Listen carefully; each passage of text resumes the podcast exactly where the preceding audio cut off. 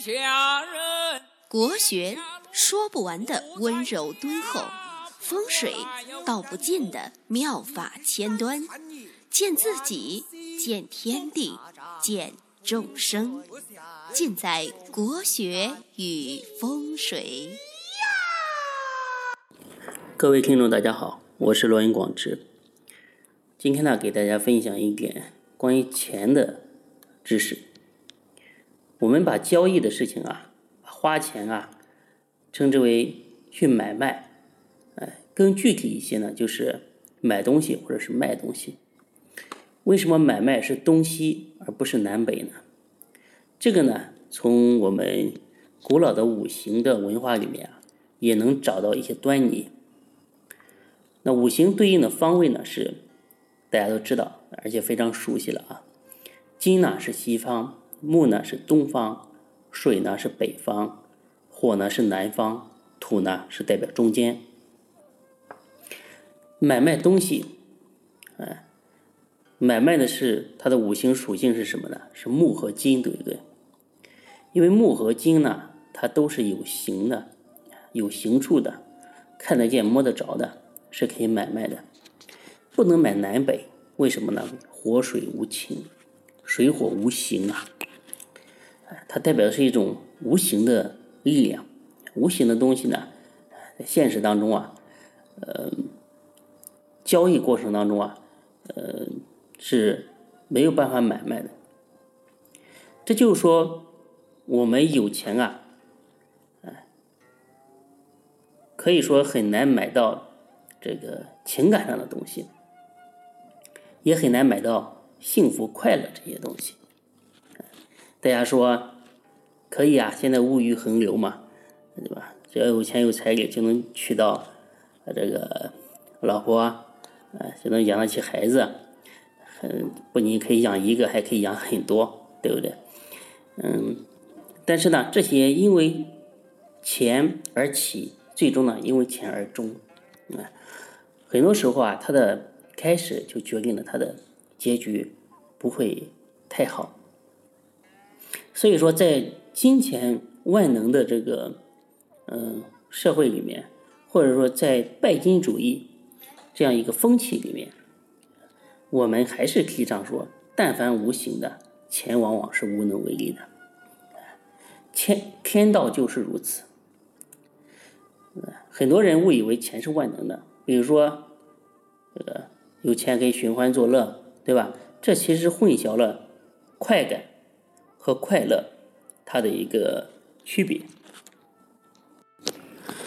快感不是快乐，就如同吸毒，不能让人很愉悦。其中真实这种感觉呀，只是呃在其中走过的人啊，才能更加的有体会。呃，没有得到的人啊，永远在蠢蠢欲动。所以，更多人觉得钱跟精神啊是有关系的。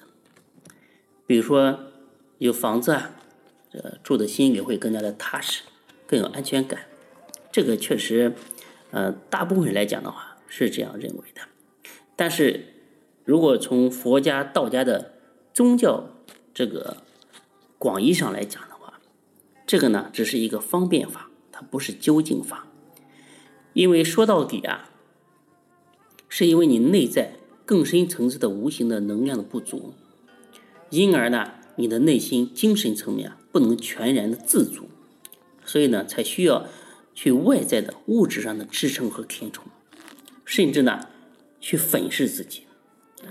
虽然说这对大多数人人来讲啊要求太高啊，我们说啊方便法门依旧是需要的，但是道理呢，真理。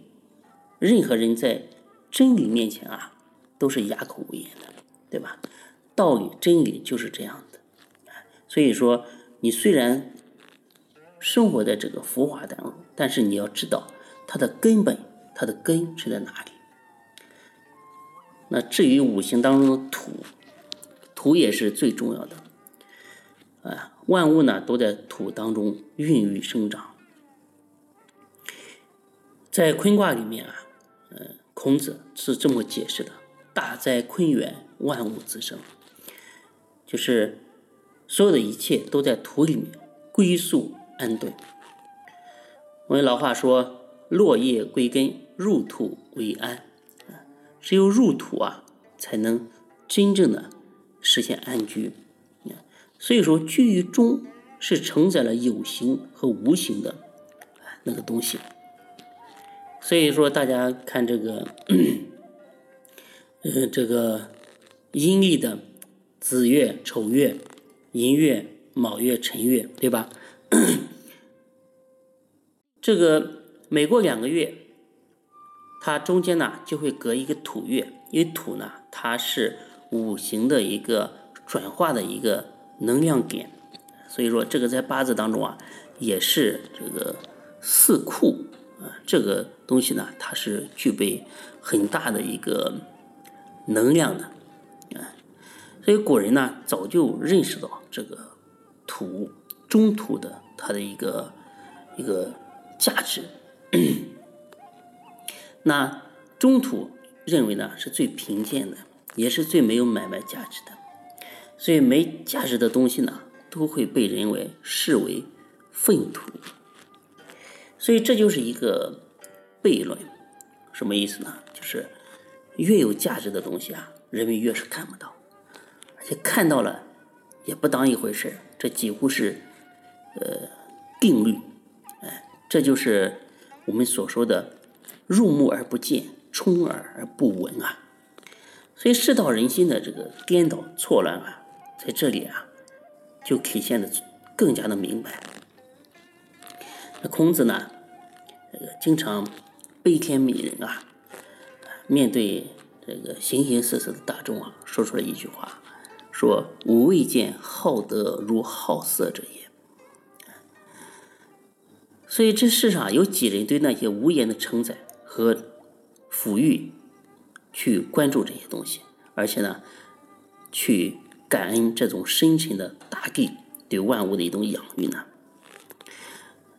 所以《易经》上也有一句话说：“百姓日用而不知，故君子之道先矣。”就是老百姓啊，每天都在用，但是呢，不知道它真正的一个一个好处。那关于钱，在五行里面是这样的一个一个含义。那孔子说：“富而可求，虽执鞭之事，不以为之。”如不可求，从无所好。孔子呢，在这里呢，他传达出来一个非常正的一个对金钱啊、对富贵的一个价值观，就是说，我们不否不否定富贵。如果富贵可求啊，就算去给别人开车啊，当司机，拿着小鞭子给别人这个驾车，也没有什么不可以的，也是愿意的，是吧？但是呢，如果说富贵不可求，就要遵从自己的爱好，追求自己的喜好，追求自己这个精神领域啊，这个一片净土。这个所好是什么呢？啊，孔子后面又接着说啊：“富与贵是人之所欲也，不以其道得之，不处也。”贫与贱是人之物也，不以其道得之，不去也。这个说的就是道。哎，孔子呢承认啊，人是有富贵之欲的，但是呢，他为千秋万代立了一个可求与不可求的准则。那这个准则标准就是有道无道，嗯，即指那些事情做的。标准呢是是否合乎道义，也包括自己的天赋啊是否够，条件啊是否满足。为什么要有这个标准呢？他直接回答的孟子说：“求则得之，舍则失之，是求有欲于得也。求在我者也，求之有道，得之有命，是是求无益于得也。求在外者也。”这个就阐发着非常有有这个有价值的一个观念，就是求之在我，得之在命，所以要有求而不强求。妙就妙在这里，哎，一个懂得有求而不强求的人，在他心中啊，自然会浮现出来一个东西。这个东西呢，就是道义和因缘。失了道义因缘的，则正是只知强求的人。所以结合上面啊，这个圣人教我们的这个万古不易的这个法则啊，正是在这个度里面去呵护人性当中最有温度的一个善根。